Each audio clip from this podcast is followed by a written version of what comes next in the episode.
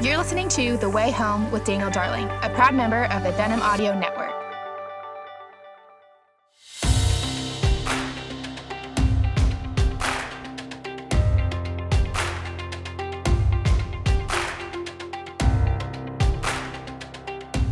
Well, hello and welcome again to the Way Home podcast. I'm so glad you're joining me today, and I'm grateful for the kind feedback that I've heard from you about particular guests and episodes. Keep that coming. You can go to danieldarling.com and go to the contact page and contact me there and let me know your thoughts on the podcast. Uh, I'd love to hear from you. Today, we have a wonderful guest, uh, my friend Patrick Schreiner. And if that name sounds familiar, it's because um, Patrick is part of a family of theologians.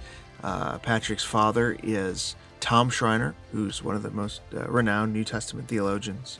And Patrick is a New Testament scholar in his own right. And he is currently now uh, at Midwestern Baptist Theological Seminary, director of the residency PhD program, and associate professor of New Testament and Biblical Theology. He previously taught at Western Seminary in Oregon and has a PhD from the Southern Baptist Theological Seminary. Uh, Patrick is a prolific writer, and I love his work. He's written books uh, including The Kingdom of God and the Glory of the Cross, uh, Matthew, Disciple and Scribe, the First Gospel, and his portrait of Jesus. He's written a book on the ascension of Christ, recovering a neglected doctrine. Um, his latest work is uh, The Visual Word, an illustrated guide to the New Testament books. This is a unique resource that I encourage every pastor to put in their library. When I was preaching every week, uh, one of the things I enjoyed doing was planning out my preaching, planning out my sermons uh, throughout the year.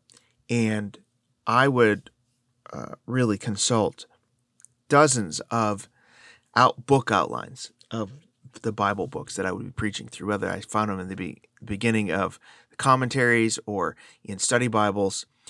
Um, but what Patrick has here is a really great um, outline of each book of the New Testament, and not just outlines, but a visual way to kind of see the overall themes of what the uh, the writers of the New Testament were getting at, what the main themes are, what the the sub themes are, um, in a way that's very helpful. And you don't have to be a pastor to own this book. I mean, even when you're going through your Bible reading, it's a great resource to pull off the shelf to kind of take a step back from your scripture and say, what is the overall uh, context here? What is the overall message here? What is what are the themes here?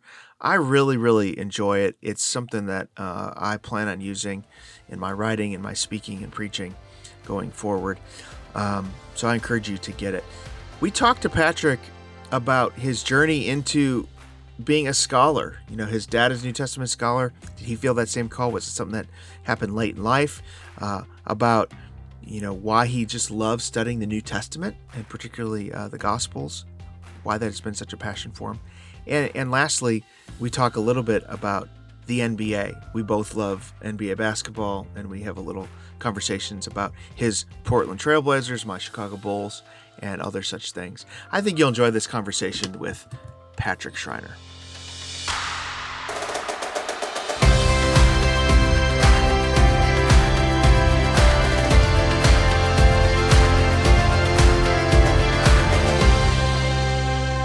Well, I'm, I'm glad to welcome my friend uh, Patrick Schreiner to the Way Home podcast. Patrick, thanks for joining me today, man. Yeah, good to be on here with you. I've wanted to have you on for a while because I've enjoyed your work uh, for some time. So we'll talk about this uh, great new book, The Visual Word: Illustrated Outlines of the New Testament Books.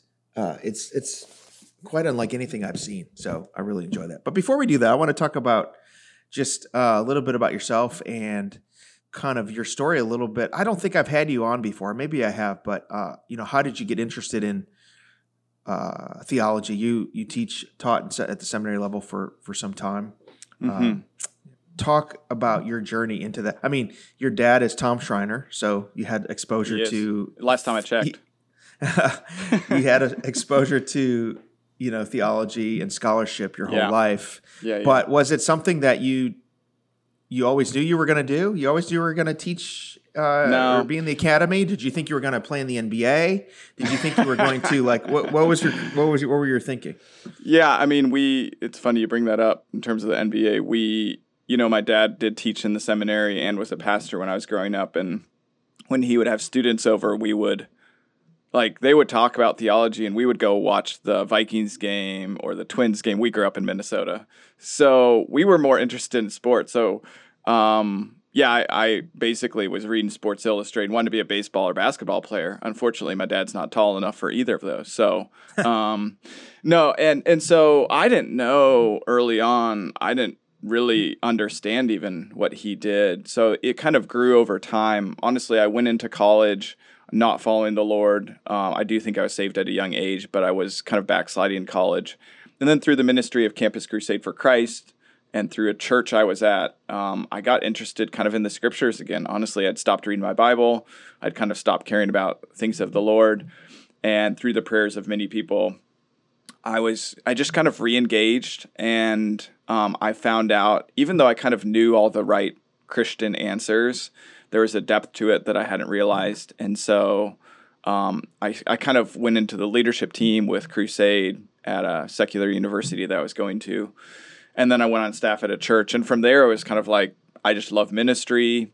I was thinking more towards pastoral ministry, but then as I got into school, I recognized I liked the academic side as well, and so um, I've never really left the church in terms of ministry, but uh, I definitely feel like I'm more gifted on the academic side. So that's kind of where I've landed. And yeah, I, ne- I never thought I'm going to do like what my dad does. I, I, it was never really a desire, even early on.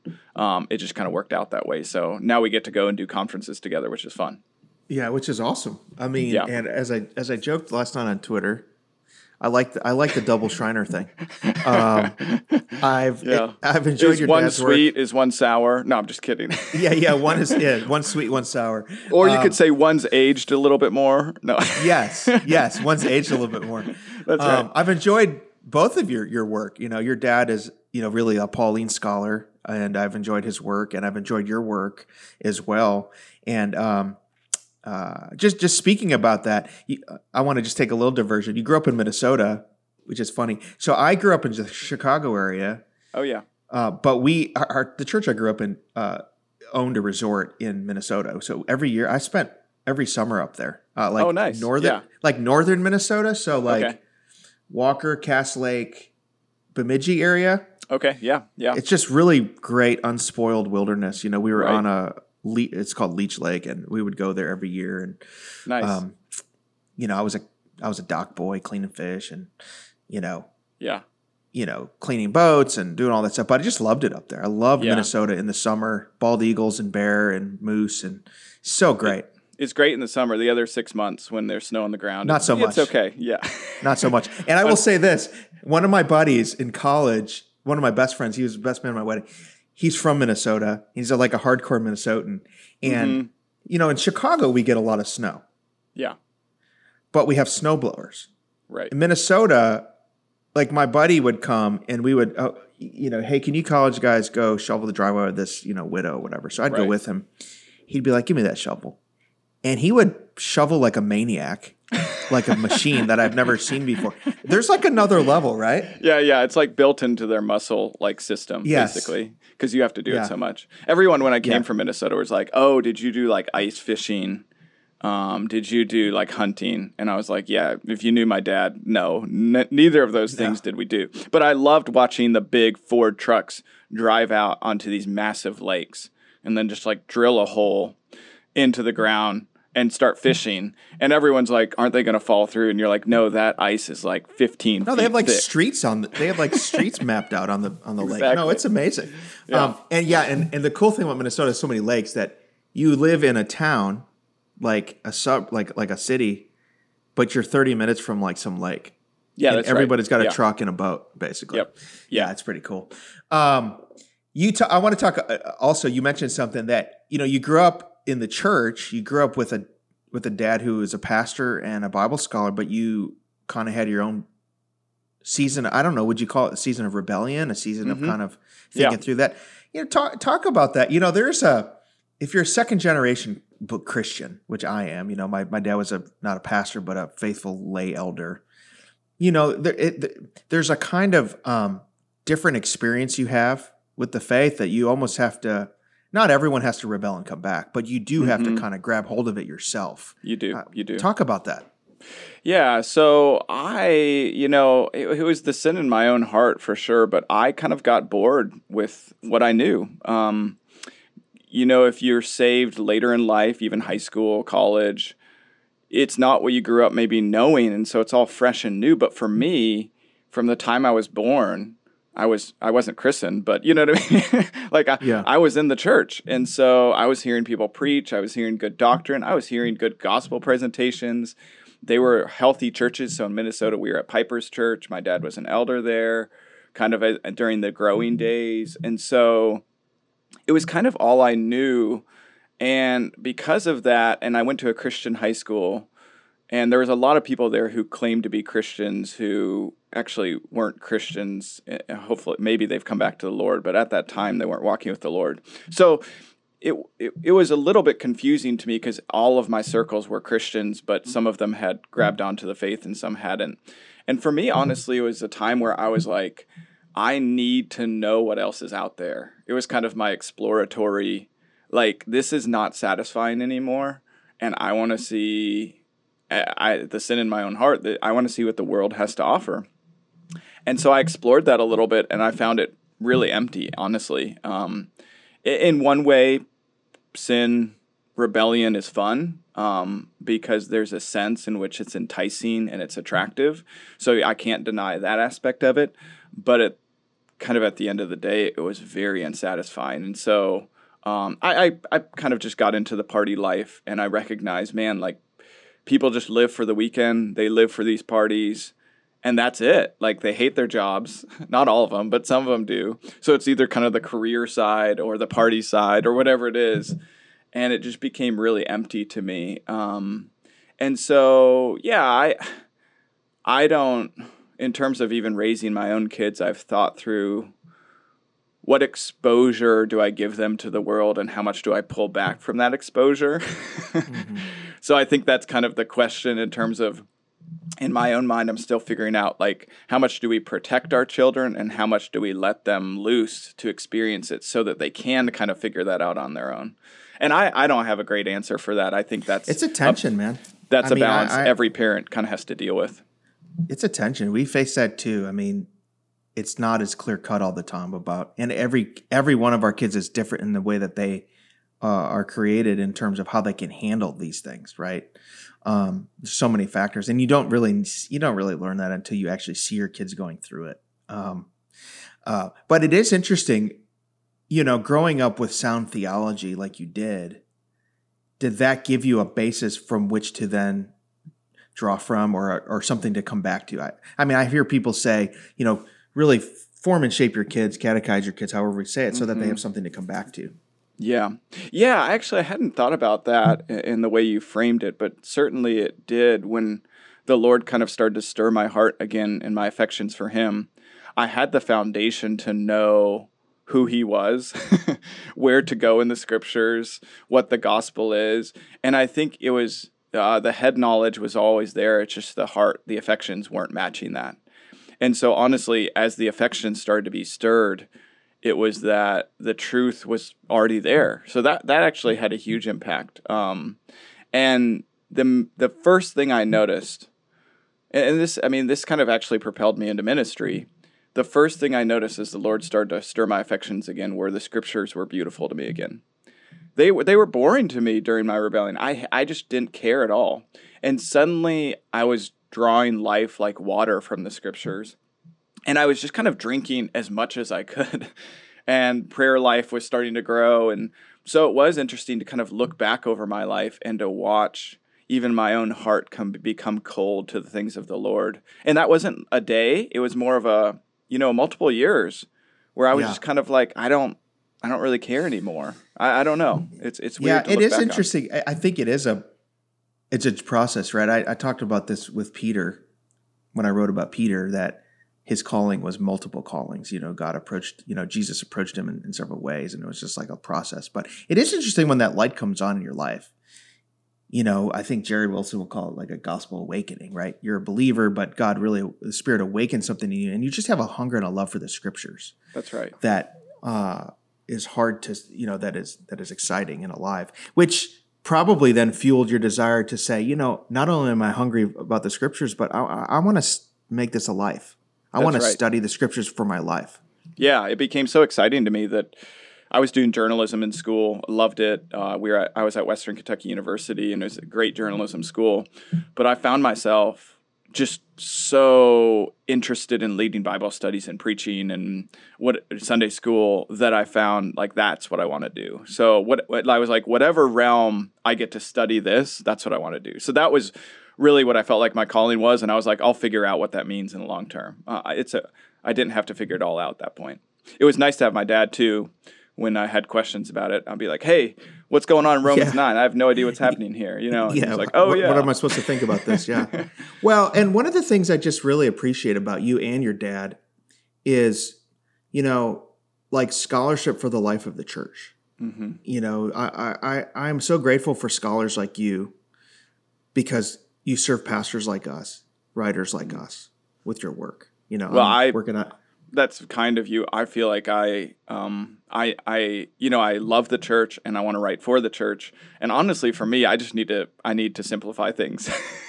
so I feel like I'm a simple man and I need it simple myself. So I'm, a lot of times, what I'm trying to do is take concepts that I've read kind of in the higher scholarly world and just bring it down so people can understand it and, and even apply it. So, yeah, yeah. Well, and probably your journalism background helps you with that a little bit. I'm that's sure. right. Yeah. Um, yeah, and I, I, I- I think there's this unnecessary divide, right, uh, on scholarship that, you know, I, I don't like the framing a lot of times where it's like Bible studying the Bible as a serious student of the Bible is almost seen as like a hobby.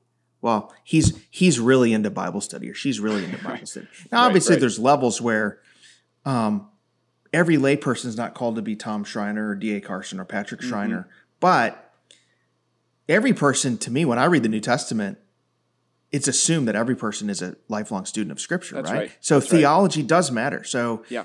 explain why we need to really be serious about theology in that way Yeah, I mean, God has communicated who He is. He has revealed Himself in His Word. So this is not just for those who are teaching. This is for every Christian. And I, what I love is there is a recovery of the movement of we're we don't need to just train those who are going into ministry. We need to train all people to learn to read the Word of God, to learn to commune with Him. Uh, that's, I mean, in the early church this was called catechesis right this is what you did you you learned the fundamentals of the faith basically and so i love that i'm seeing i mean actually i've gotten to go visit churches now where they have training institutes where it's basically an in the church training where you have hundreds of people. And and what i love is that almost all the churches i go to people are interested. They want to come. They're christians. And people are like oh that'll be too much for them. Like they don't have time for that or it's it's too high of knowledge for them. And and we just went to California and there were 120 people in there in Orange County and they were awesome. just soaking it up like they loved to study the scriptures and all we did was we just walked in there and opened the Bible and started talking about it and people Yeah, were and I- loving it so I, I, I so agree with that because I think we have, you know, George Bush had that statement, the soft bigotry of low expectations. you know, Mm, yep, that yep. that we just kind of assume people don't want this. We have to we have to dumb everything down. And I do think as as Christian communicators, we do need to make things clear. However, I think there's a great hunger. I'm seeing a great hunger for people to know the deep things of, of, of God. And, you know, on the one hand, we don't want scholar like we don't want to see Bible study and scholarship as just a hobby for the bored, but we also we want scholarship that bends itself toward the church, right? That's that, right. That That's right. that minds that gap. One of my big concerns, and I love the work that you're doing and people like JT English and other are doing, just you know, there's a gap between the academy and the and the laity, right? There there are people in our churches that will go on to go to seminary, but most won't. And most right. probably shouldn't and can't. mhm. So how do we recover some theological education in the church? You know, Yeah. that to me is a project for the next for, for this generation. That's right. And you do have to create a culture in your church where that's desired. And I think it starts on Sunday mornings and it starts with the culture of the church before that. You can't just say, hey, we're going to start this without creating already a desire for, there's a lot in here that'll help me in my own life. You know what I mean? Then that, I think that begins in the pulpit. So I was, I'm always impressed with those churches that are doing that because I think it probably didn't start when I actually I know it didn't start when we came. It started 20 years ago when that pastor came and he started opening the scriptures and saying this is relevant for you and there's a lot in here that you can you can actually drink from. And so it created a desire in the people and then slowly they start thinking, okay, how can we make this more accessible? Actually train these people more and more and more. And so it, like that class I was talking about, there was everything from college students to 70 year olds in the church who had been there for 50 years. That's awesome. Who were like, like they just wanted to be there. So um, yeah. I, I just love those models. Yeah.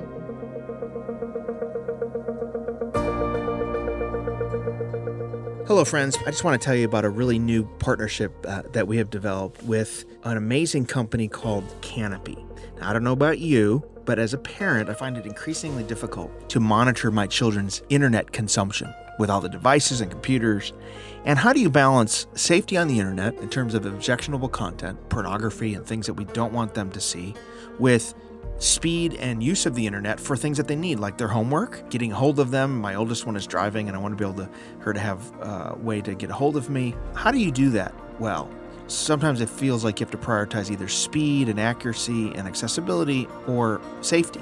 Well, my friends at Canopy have developed this really neat tool that they beta tested in Israel, and it's so good they brought it over to the United States, and it uses this proprietary technology uh, using artificial intelligence to block objectionable images, but not always necessarily websites. And so how this works is that even on your their phones, if someone texts them something objectionable, or they're going to a website that they need to go to, but there's objectionable images, it doesn't block the website, but it'll block the, the images from coming through. And it works uh, in multiple apps that are on their phone in ways that a lot of other filters don't. It's a great, great tool. And if you are a Way Home listener, you can go to canopy.us slash way home. That's canopy.us slash way home. C A N O P Y dot US slash way home and you can get a special discount. Your first 30 days free and 20% off of Canopy for life. So you want to do that. Go to canopy.us slash wayhome and check this out. It's a great tool that I know you will use and, and be thankful for as a parent.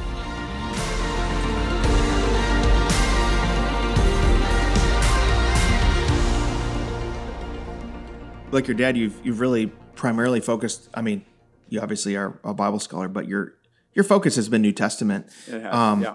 And obviously, you know, looking through your work, it's uh, you know, Book of Acts, you know, some of the Gospels, Matthew. For you, what kind of drew you to the New Testament as a as an area of extended focus, and maybe even some of those books particularly? Yeah, and as I was going through school, I recognized, and you know, as I talked about earlier, just the studying the scriptures in depth was what was exciting to me. So I got into the languages and I really enjoyed them. And I think my tendency towards kind of the narrative portions of scripture. I was coming up in school when biblical theology was all the rage, and it still is in terms of the storyline of the scripture.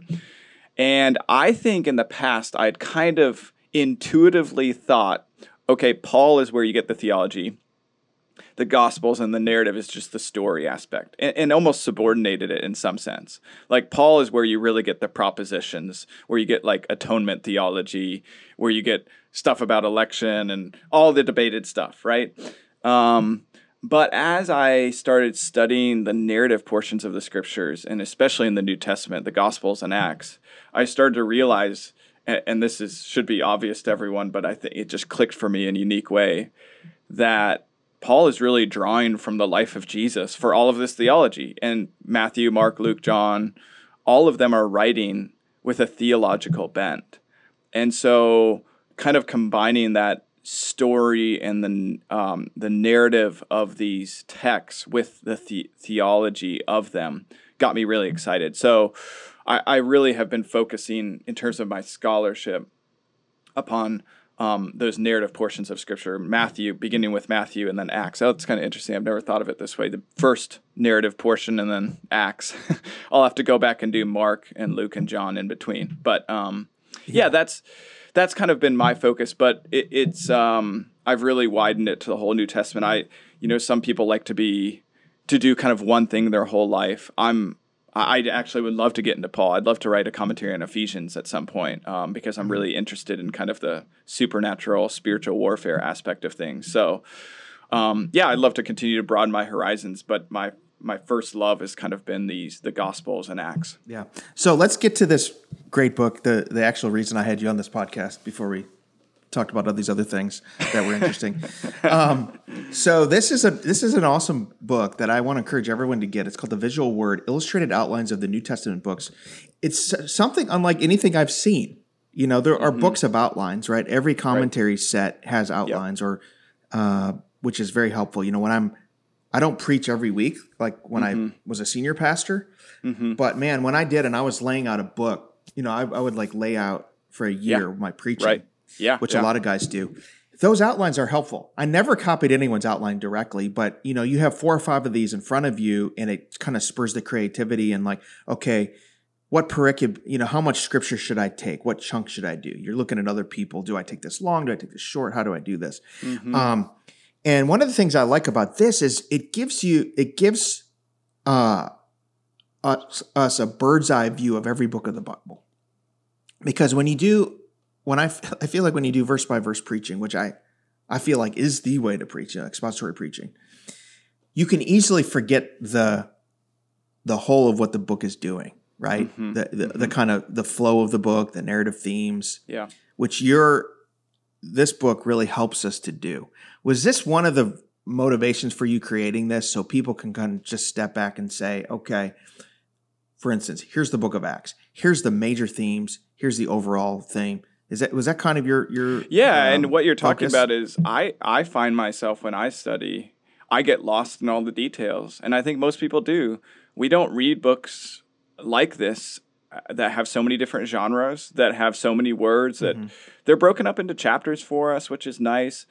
But I mean, the book of Acts is 28 chapters. It's really long, and there's speeches in there, and there's things that you're like, how does this fit? And I'm increasingly convinced as I teach that um, relating parts to the whole is really how you understand it. So, why does this narrative come in this place? And so, I'm constantly, when I study the scriptures, asking, why did this story come after this story? How are these two stories related? What is the author trying to get across? And so, when I taught, honestly, it was a way for me. I, I would go up to the whiteboard, kind of like you said, as you were preparing sermon series, and I would basically block off sections as I taught and said, I think this whole section fits together, and here's the theme, here's what he's getting at. And then I do another section, we go down the details. And what I found in class is that students found that kind of visual way of blocking it on a whiteboard was so helpful. Like everyone was pulling out their iPhones and taking pictures of it. You know, it was kind of like that moment where I was like, this is for me. To, help me remember where we're going. This is for you to see it. And then they were like, I want all your outlines. I want to see all of them. And so through that process, I just kind of figured out, wow, this is really helpful. And then um, somebody at Moody came to me and said, Hey, you should make these into a book because you're posting them on Twitter and people are loving these things. And so we had to reframe how we thought about it. Um, but I I just think seeing the big picture of each New Testament book, and we're, we're hoping to do an Old Testament version coming up soon, but um, is so important. So I love that I got to work with an illustrator who kind of knows theology, who could help me think of like what image fits for this book of the Bible. So it is a very unique book in terms of it, it matches kind of literary outline with the images. I found, as as you said, when I go to these commentaries or I go to these study resources where it's like uh, what we call a synthetic outline or a one sub, subpoint A, subpoint I, subpoint whatever B.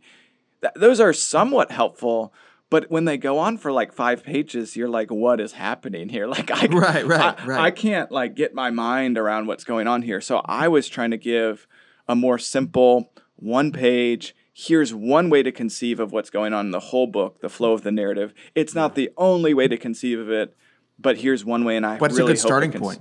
Serve pastors and just Bible readers, honestly.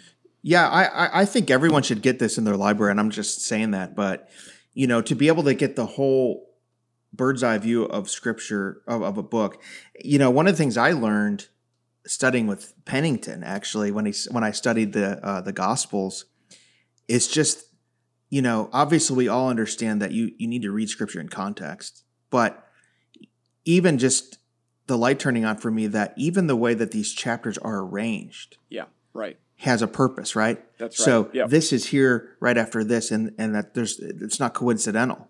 That's and right. I think your outlines help us to see that because I I feel like as a pastor, but even as a Bible reader, I understand specific verses better when I understand w- kind of what's happening, right? That's right. So think Yeah. of our favorite verses that we love to quote right. when you understand. Do you realize this is this is this is in the context of this larger narrative of suffering, which is in the context of this, That's right? right. And just all that going on. And I think Yeah. as pastors, we can kind of walk our people through books this way, you know, in a way that's just more That's helpful. right. I think your, yours really Yeah. helps us do that. Even last night, I was studying Mark, or yesterday, I was studying Mark, and maybe I had seen this before, but I forgot about. There's there's somewhere in chapters one through eight, I forget the exact chapter, but uh, Jesus does a water miracle, and then he cleanses someone who's um, uh, has an unclean spirit. And I was just thinking about those two narratives together and kind of reading some people on it. And they said, you know, he conquers the land and the sea, or the sea and the land. So he conquers the chaos waters, and then he goes to land, and there's chaos there because of the unclean spirit. And I had never thought of like usually when I read those, I'm like, okay, here's one story. Jesus calms the sea. Great. Here's another story. He goes to the demoniac and he says, Be gone, and he throws him into the pigs, right? And they drown in the sea. But if you see those two narratives together suddenly, you're seeing that the kingdom of God is coming to all chaos parts of the earth, the land and the sea. you know what I mean? And putting them together suddenly makes things click, and you start to actually recognize actually Jesus is rebuking the waves just like he rebukes the demon. and so you hmm. like start to make these connections, and that's where I get really excited about the scriptures because we're starting to see things that I think the author and God himself wanted us to see, and we start to fill out, oh, like spreading the kingdom of God is actually bringing order to chaos. That that's what it looks like. And I think people really gravitate towards seeing those things. And really, I hope this book kind of helps people see those things throughout all the books. Yeah, and I, I think you could also see like you could see in a book, there's a you know, you help us with this visual word to see. Here's a central theme of this book. Not the only theme, but it's a central theme. And everything sort of spokes a, a, of a wheel around Yeah. us. Right. So right. you see what John is driving toward, you see what Luke is driving toward. Um, in our small group, it's funny, we're studying the book of Acts and we're just kind of walking through it slowly, piece by piece. And we're seeing that ourselves, that the whole book of Acts is basically Acts 1 8 hmm played out. That's right. The gospel right. starting in Jer- Jerusalem and then you know starting in Judea, then Samaria, the uttermost parts, and then being illustrated the utter you know the the Samaria part and the uttermost parts being illustrated with you know the the Ethiopian eunuch and then Peter's vision to go to Cornelius and that you know and then Paul you know at Athens it's just kind of exploding out into the world. And I don't think you see that if you just kind of are taking a little bit here's a verse here's a verse here's a That's story. Right. That's right. you know don't see the whole the whole of it which which is what the visual word really does. So Yeah. i i really want to encourage folks to get this. We're going to have links in the show notes. It's a it's a wonderful resource worth investing in having. This is one of those things that you will have on your shelf and you pull it off the shelf when you're in a book and you could say oh okay this is how i can start to think about matthew or this is how i can start to think about revelation it you know i just want to tell the listeners trust me you're gonna you're gonna be glad you have this you know i have Oh, thanks, I have probably a few. I have a lot of books, but I have a few dozen books that I just kind of pull off periodically that are helpful reference and resources. But anyways, I want to thank you for writing this and uh, and for all that. Okay, we we got a few more minutes with you, and I actually just want to talk NBA for a second because I know you're a huge NBA fan. So, Yeah. are you you were you were in Portland for a long time? Are you a are, did you become a Portland fan by being Yes. out there? Is that is So that I- your team? Yeah, I'll give you a little history. So I grew up, as I said, we talked about Minnesota. So my kind of Kevin Garnett, Stephon Marbury were kind of my guys growing up. Like he, especially Garnett, was like the guy who would always bring us to the playoffs. Then we'd lose to the Spurs in the first round. That's what always happened. Um, so I, you know, Minnesota just is so bad for so long that as I moved away, and I moved away kind of going into high school, I didn't really have another NBA team to go to. But then we moved to Portland in 2014 and Damian Lillard is there. Uh, at that point, I think Lamarcus Aldridge was there. Maybe they were just trading him around that time. So they had a good team, CJ McCollum. And um, I really latched on them. We started going to some games. We actually went to a playoff game, and that was one of the best games I ever saw. We we actually played Golden State, and I think we took them to overtime. And Steph Curry was coming back from an injury, and he like was not good the first three quarters. Then the fourth quarter in the overtime, he like destroyed us, mm-hmm. which was amazing. But it was like him and Lillard going back and forth. All, all that to say, um, I fell in love with Damian Lillard just watching him because he's. I, I tend to think the most clutch player that's in the NBA right now. Um, if you watch him in big games at the end of games, he just has this unique ability to take over a game. And I, I've I've never in my lifetime. I know I've I need to go back and watch old NBA, but I've never in my lifetime seen anything like it. You just go back and watch. Uh, who did they play? He is he is the super Nuggets. clutch. The Nuggets. Yeah. Go watch that Nuggets game where he was just hitting. It was like I mean, you're playing a video game with him. He was just hitting threes, three, and they lost the game, of course, because that's the that's the Blazers for you. So, yeah. yeah, I'm I'm still a Blazers fan. You know, Kansas City is trying to get a team, but I was in That'd Louisville awesome. when they were trying to get a team, and I'll believe it when I see it.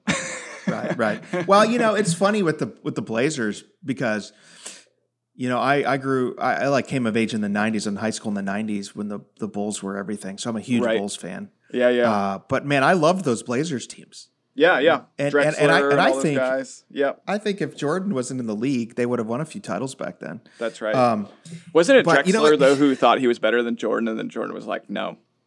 no, but Drexler was kind of mini Jordan. He was kind of baby Jordan in a way. I mean, he was yeah. really good. They had some great teams. Um, you know, Lillard, it's funny. He's so clutch and he's so good, but like they can't get over the hump. Like, what's the deal with it? Does, does he need more help? Do they need to re-engineer the team? Is it is it the way he plays uniquely that makes him spectacular, but the team? Uh, it's just weird. I weird? think it's a little bit of all that. I think you're actually getting out. I think they need to get more people around him. I know you don't want all of my um, Portland Trailblazers facts, but it is true that Lillard's a little bit of um, he's not a gr- he's a good team player, but he works best off the dribble. so he likes to have the ball in his hands. He actually gets quite a few assists but he he does like to kind of control the momentum, control the yeah. flow of the game, and so I I I don't know if that's not a recipe for success long term, but we'll kind of see. But honestly, they've had a great backcourt, and they haven't had a lot of other pieces around them. So they well, and the West is so tough. Let's be honest. The West is tough, and him and CJ I've been pretty vocal against kind of the All Star teams, and so they're pretty against going and just like getting yeah. all the All Stars together. I like that. Um, you know they've said that, and we'll see what happens long term in both their careers. I, but I, I'm I'm actively rooting against it. Like I, like last year because the Bulls were so bad, I didn't have a dog in the fight. Right. But I just did not want the Lakers or the Nets to win. I was just yeah, I was I was winning. totally against the Nets too. I was like anybody but the Nets, and they. Yeah, I was okay with Chris Paul and the Suns for some reason because right, I, yeah. I just felt warm and fuzzy about that, and I was really happy that Milwaukee did well. But I, I was and like, Chris Paul and know. the Suns did not feel like a super team to me. No, it's it was like it was like a wise old person coming in helping these young kids out. Exactly. And now the um, Lakers um, have like everyone is 37 or older, so that's kind of fun. Super rooting any team that Carmelo's on. I'm rooting against. Um, well, Melo is on the Blazers. He actually well, I didn't root against, but yeah, he, he kind of uh, had a second life though, right? He did. He he kind of figured out how to fit into that team, which I thought it was going to be a disaster. He actually figured out when nobody else is scoring, I can come in and make some buckets. And that was a help, you know? I'm actually excited about what the Bulls are doing. I don't think they're going to win a championship, but at least they'll be like second round of the playoffs and out, which is. Yeah. Who did they get? Who did they pick up? Remind me. So I know they, they got made ball. some big moves. Yep. They got. That's right.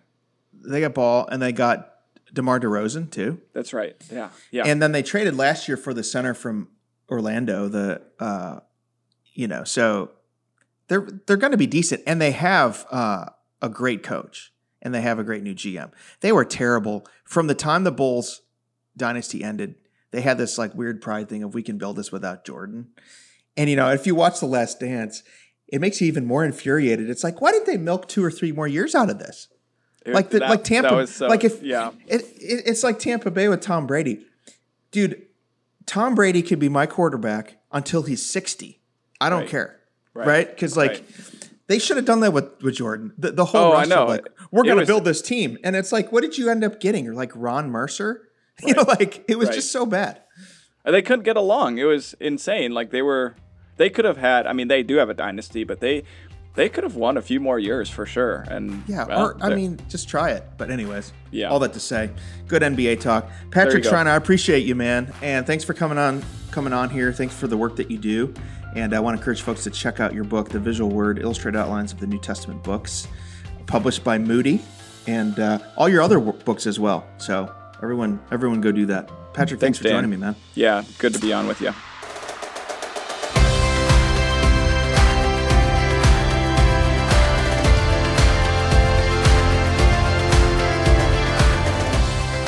Thank you for listening to this edition of the Way Home podcast with Daniel Darling. For more information, you can visit danieldarling.com. If you do like this podcast, we encourage you to subscribe on iTunes or your favorite podcast catcher. We also encourage you to rate and review so others can know about the podcast. You can follow me at, at Dan Darling on Twitter or go to my Facebook page, facebook.com slash Daniel M. Darling. I also want to encourage you again to check out my latest book, Away with Words, and you can visit awaywithwordsbook.com. Thank you for listening again to the Way Home podcast.